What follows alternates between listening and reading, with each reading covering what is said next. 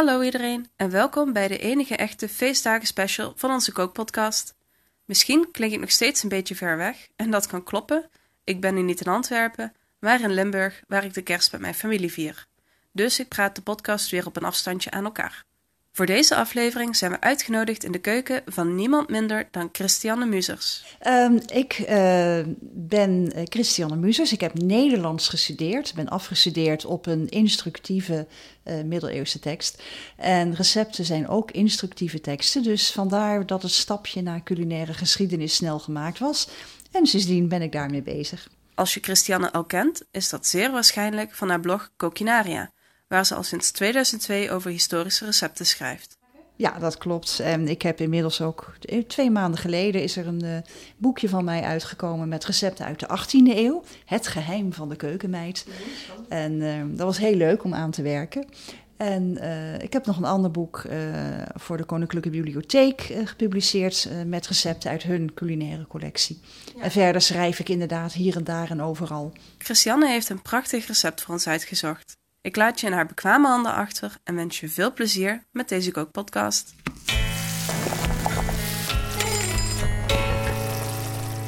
Wat we gaan maken is blanc manger. Uh, dat betekent letterlijk wit eten. Hoewel uh, in uh, oude Nederlandse kookteksten wordt het ook wel eens blauw mangier genoemd. En dan zou je denken dat is blauw eten. maar het is eigenlijk het meest kenmerkend is, het is wit, maar daarna kan het echt alles zijn. Dus je begint met iets wit en, en dan gooi je de kleurstoffen, natuurlijke plantaardige kleurstoffen of andere ingrediënten bij en dan worden beige tot, tot geel tot groen? Nou, de, de meest gangbare blanc is echt wit hoor. Dat is, of uh, vuil wit, niet spierwit. Uh, maar er is een heel leuk recept uit de 14e eeuw, Frans, van uh, Olivier Angier. die heeft een, het heet een blanc partie. Uh, party blanc manger, als je het verkeerd uitspreekt. Perfect voor de feestdagen. Uh, en uh, die gebruikt allerlei kleurtjes inderdaad. Dus je maakt eerst die witte basis mm -hmm. van amandelmeel. en daar worden dan verschillende kleurstoffen aan toegevoegd. Ja, maar goed, vandaag doen we even geen kleurtjes. We, we gaan, gaan de basis, echte blanc manger maken, maar dan weer niet een, een pudding, maar een blanc manger saus. Ik zal even vertellen. Um, de moderne blanc manger, als mensen het nu al eten, uh, is een witte roompudding. Uh, die overigens ook heel lekker is. Uh, maar dit wat ik nu ga maken is uit de 16e eeuw een saus voor bij gekookte kip, of kapoen eigenlijk. Ehm, dus dat is een totaal ander soort gerecht. En ja. het komt uit het excellente kookboek van Karel Baten. Dat was een, uh, een arts die een heel invloedrijk kookboek heeft geschreven, 1593 gepubliceerd, bij een vertaling die hij van een medisch werk maakte.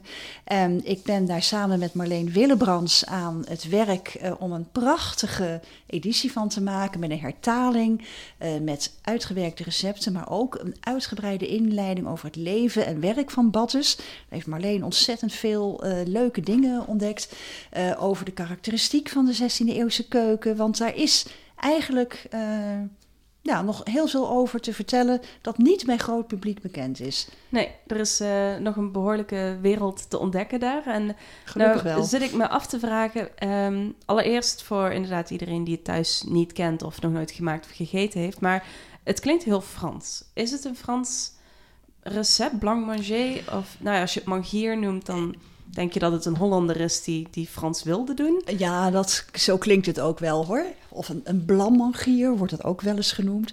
Uh, ja, de recepten zijn Frans. Uh, het, zou, um, het is waarschijnlijk uh, in oorsprong een Arabisch gerecht. Ah, vanwege de amandelen. Ja, ja. En, maar ik moet wel zeggen, kijk, hoe lang blijf je iets Arabisch noemen? Het recept uit de 16e eeuw heeft niks te maken met de Arabische keuken. De oorsprong was ooit de Arabische keuken. Mm -hmm. Maar sinds de uh, eind 13e eeuw, de 14e eeuw zijn het Europese versies. En wat we nu maken is ook gewoon een Europese blanc manger. Ja. We maken in deze podcast dus de saus. Dat is blanc manger. En Christiane heeft het gevogelte al voor ons klaargemaakt door te pocheren. Eh, het recept is voor een kapoen. Uh, Batters heeft heel veel recepten voor kapoenen. En ehm, jullie kennen misschien het liedje Sinterklaas kapoentje.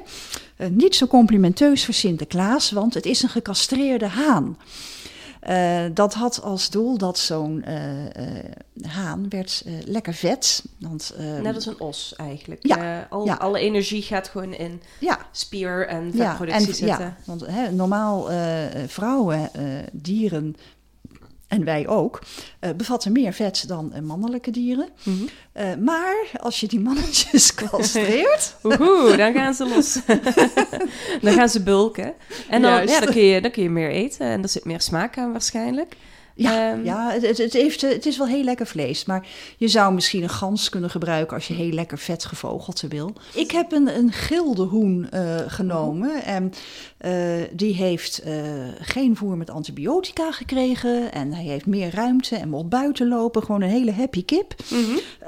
en die heeft anderhalf uur in hamelbouillon uh, gesudderd. Of gepocheerd is hij geweest. En, en hamelbouillon, dat... dat ik, ja, we uh, hadden ik, het net al over kapoenen.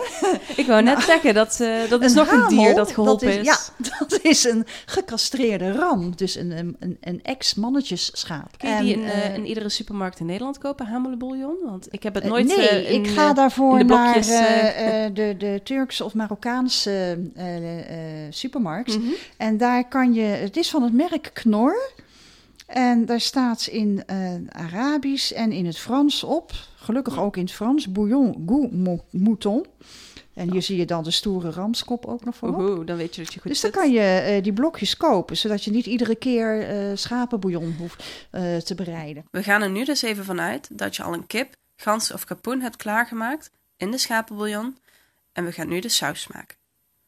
Voor de saus heb je namelijk nodig 7,5 deciliter schapenbouillon, 60 gram amandelmeel, 1 deciliter witte wijn en 4 sneetjes witbrood zonder korst en eetlepel geraspte gember. Dat is ongeveer 2,5 centimeter gemberstok. En uh, die bouillon, dat stoofvocht, dat wordt gebruikt om amandelmelk mee te maken.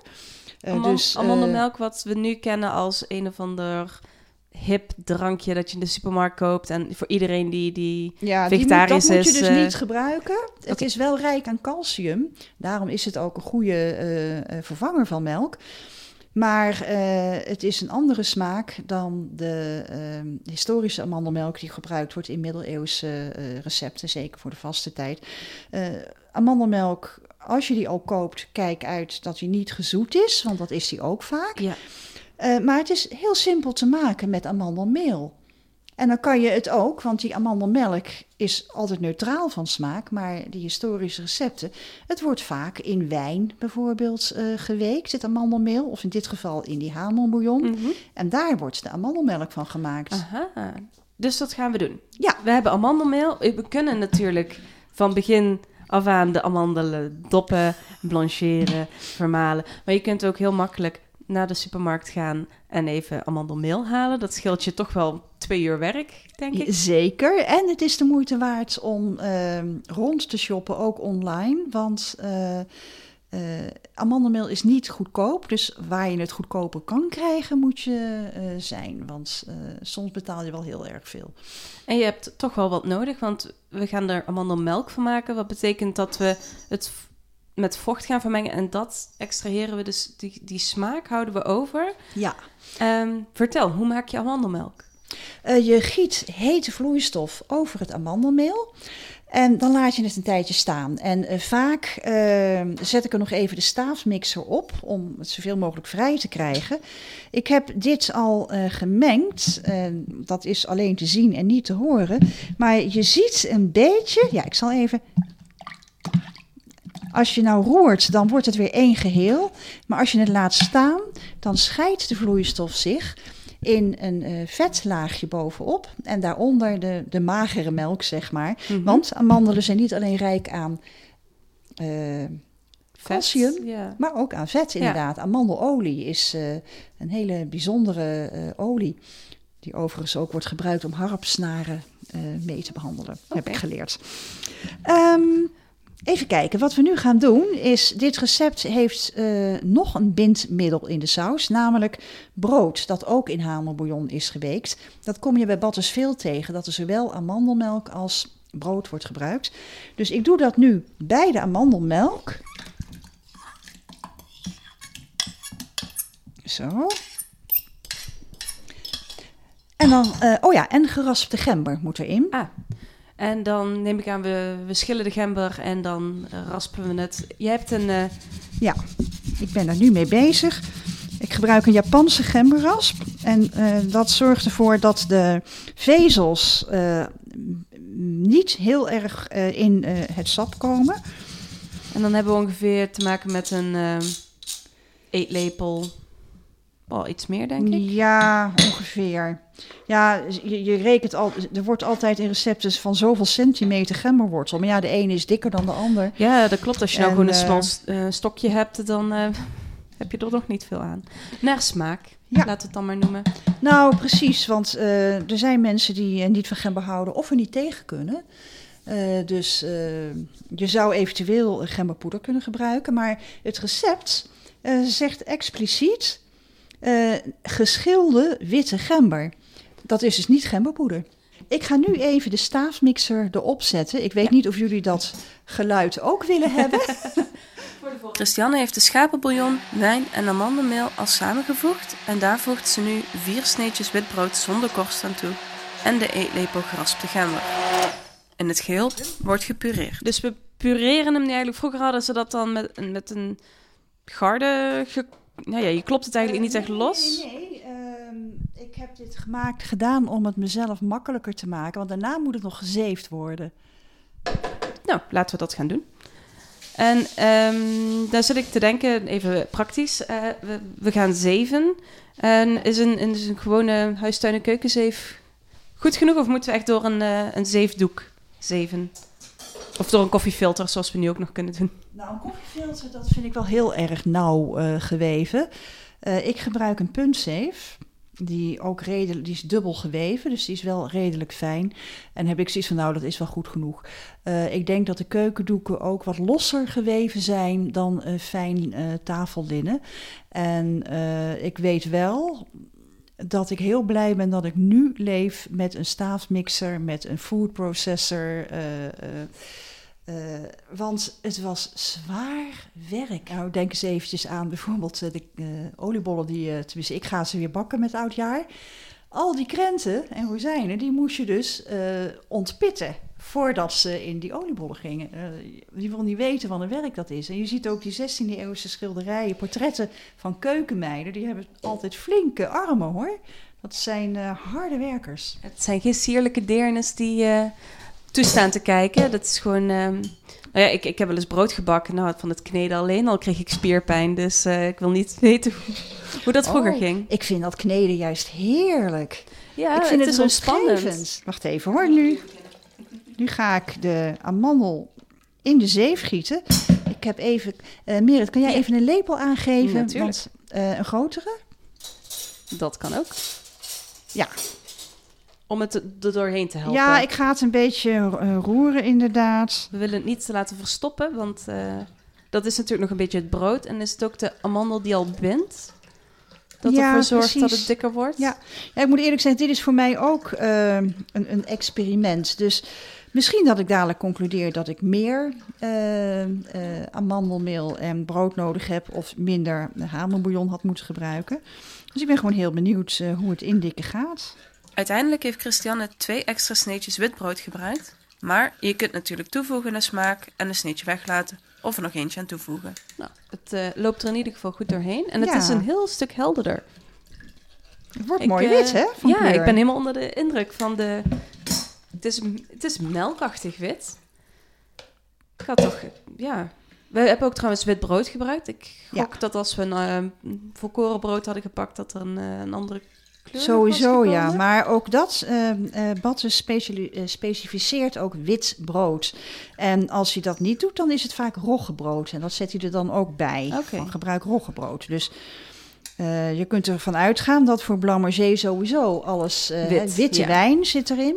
Oké. Okay. Uh, en de hamel, hamele bouillon is nou ja, lichtelijk kleurloos, misschien een beetje bruin beige. Uh, nou en... ja, ik, zit, ik realiseer me nou wel uh, dat Marleen en ik misschien wel een basisrecept voor hamelbouillon uh, erbij moeten doen. Want uh, daar heb je geen apart recept voor.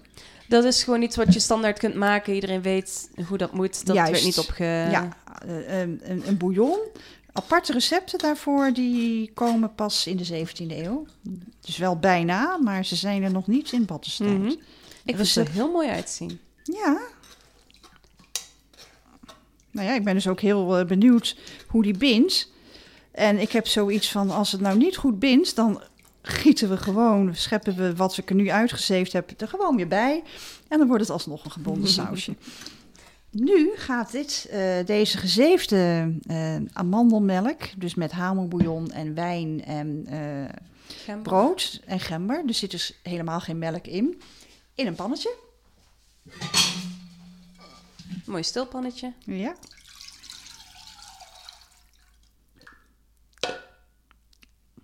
Ik zet het op het vuur en dan ga ik eens kijken wat er gebeurt. Nou, we houden jullie op de hoogte van de ontwikkelingen. Even iets naar achteren. En het idee is dus om het nu langzaam te verhitten tegen de, tot de kook eigenlijk. Net tegen de kook aan, omdat het dan ja, gaat dikken en dan, wordt het een dan, dan is het de saus. Ja. Terwijl de saus aan het verwarmen is, vraag ik Christiane naar de verschillende soorten blanc manger die ze al genoemd heeft. De roompudding en de saus. Zijn, zijn er nog meer, vraag ik me dan af. Want je hebt nou een soort van met rijst. Ja. Ehm, en nou ja, nu met, met kip, wit vlees. Heb je ook bijvoorbeeld de blanc manger voor vis? Ja. Heeft uh, Battes ook al een uh, recept voor? Voor Man van alle markten. als ik me niet vergis. Met blanc manger saus. Ja. Dat eten we ook nooit meer, denk ik. Tenminste. Wie eet tegenwoordig nog snoek? Oh ja, ik heb uh, voor kerst vorig jaar hadden we snoek. En uh, bij een vishandel, uh, die heeft uh, voor mij uit het IJsselmeer een snoek laten opvissen. Maar je kan hem niet, je moet hem echt bestellen en regelen. Of je moet sportvisser zijn en het zelf te pakken kunnen krijgen. Hoe smaakt het? Ja, het is spierwitvlees met heel veel graten. Um, ik vind het eigenlijk tamelijk neutraal van smaak. Christiane vertelde me ook nog over een blanc manger drankje. En die hebben we nog gemaakt die namiddag, want we waren gewoon zo benieuwd. Dus die komt over een paar dagen uit als de bonusaflevering online komt. Oké, nou nu is het eventjes wachten tot uh, de saus aan de kook is. En kijken hoe hij uh, verder gaat binden. Want dat is dus als je recepten uitprobeert. Want ik had natuurlijk op safe kunnen spelen en een recept dat ik al honderd keer gemaakt heb nemen. Uh, maar het is juist leuk om dingen uit te zoeken van hoe gaat het? En dan pas je dingen aan. Um, zo met die vage hoeveelheden. Ik denk ook dat in de 16e eeuw mensen zich wel eens achter de oren hebben gekrapt van... Uh, goh, uh, hoe los ik dit op?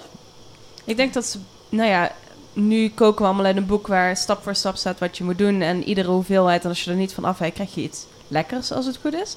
Maar experimenteren, dat, dat doe je niet. Want... Um, nou ja, je houdt je vast aan, of in ieder geval degene die geen geoefende thuiskok is, die zal denken van oeh, maar als het afwijkt, dan mislukt het vast wel. En dan weet ik niet hoe ik het moet redden. Terwijl vroeger was het gewoon je werk. En als het een beetje afweekt, dan had je wel een manier om het op de een of andere manier goed te krijgen. En in ieder geval, dat hoop ik voor ze, want het was jammer als je het verspilde.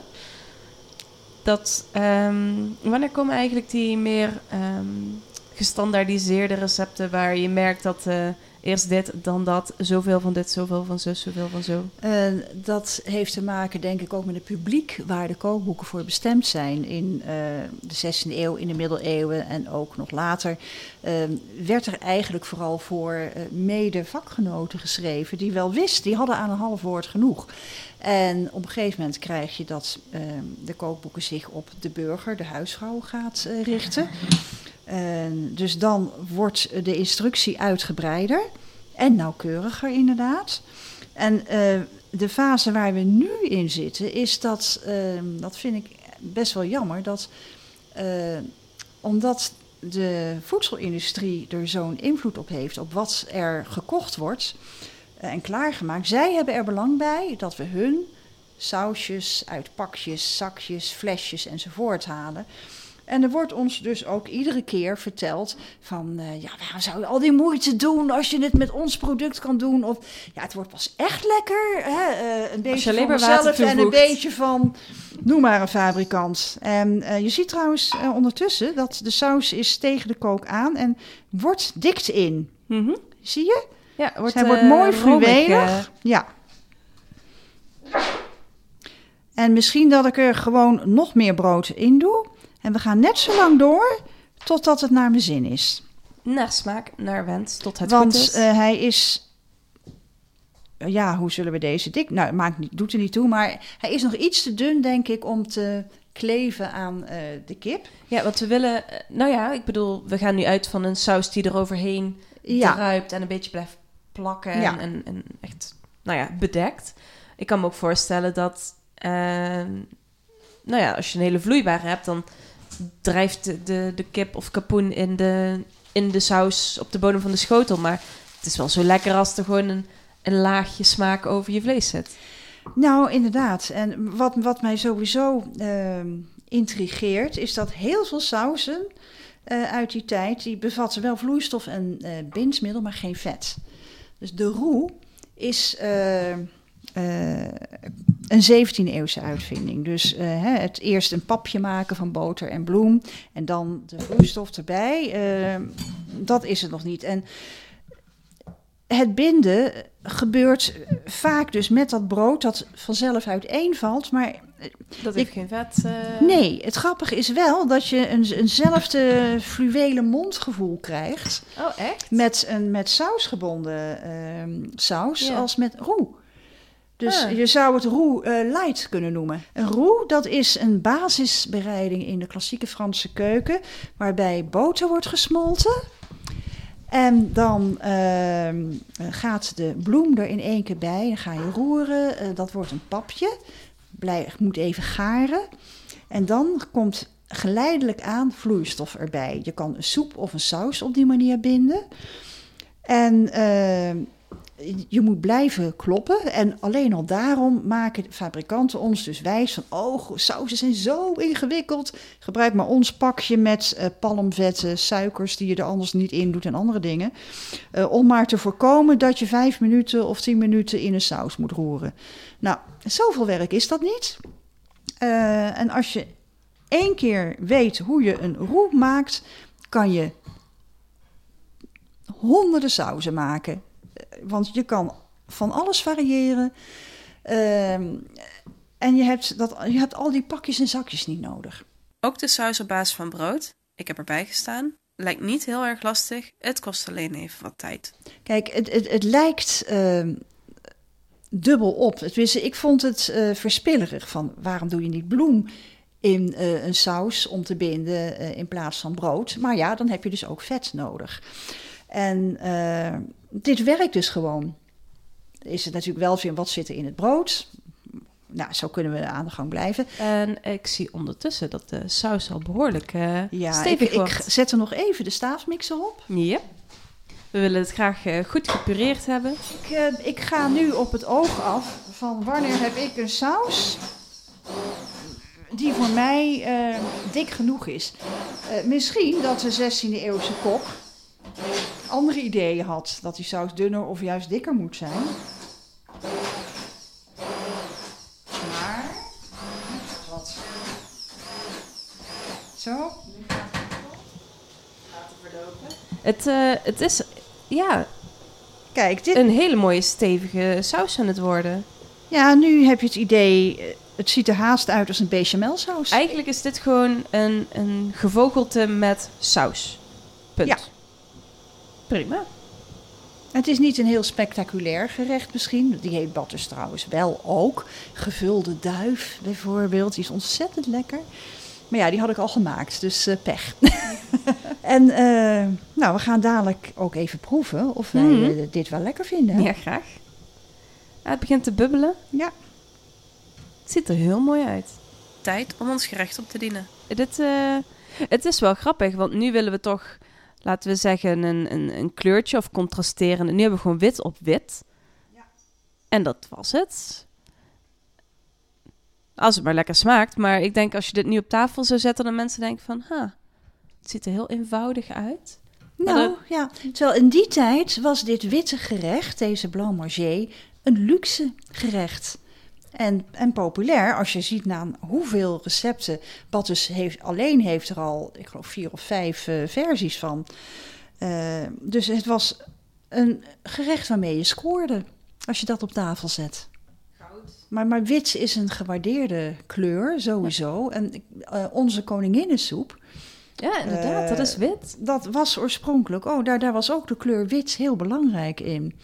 Maar het was een, die, er is een verhaal, wat niet waar is overigens, dat uh, de soep, uh, de koningin, die, dat zou dan La Reine uh, Margot zijn. En het was haar mooie roomblanke boezem, waar de soep associaties mee opriep.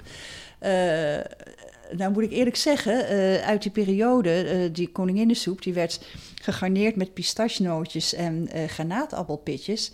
Een totaal andere soep dan we nu kennen. En dan krijg je dus volgens mij toch een, een nogal bleke, pukkelige. niet, niet iets waar je gecharmeerd van Nee, ik uh... had die associatie in ieder geval niet. Christiane snijdt van ons de kip aan. En dan is het nu tijd om te proeven. Ik heb de kipfilet voorgesneden. Er gaat nog wat nieuwe saus overheen.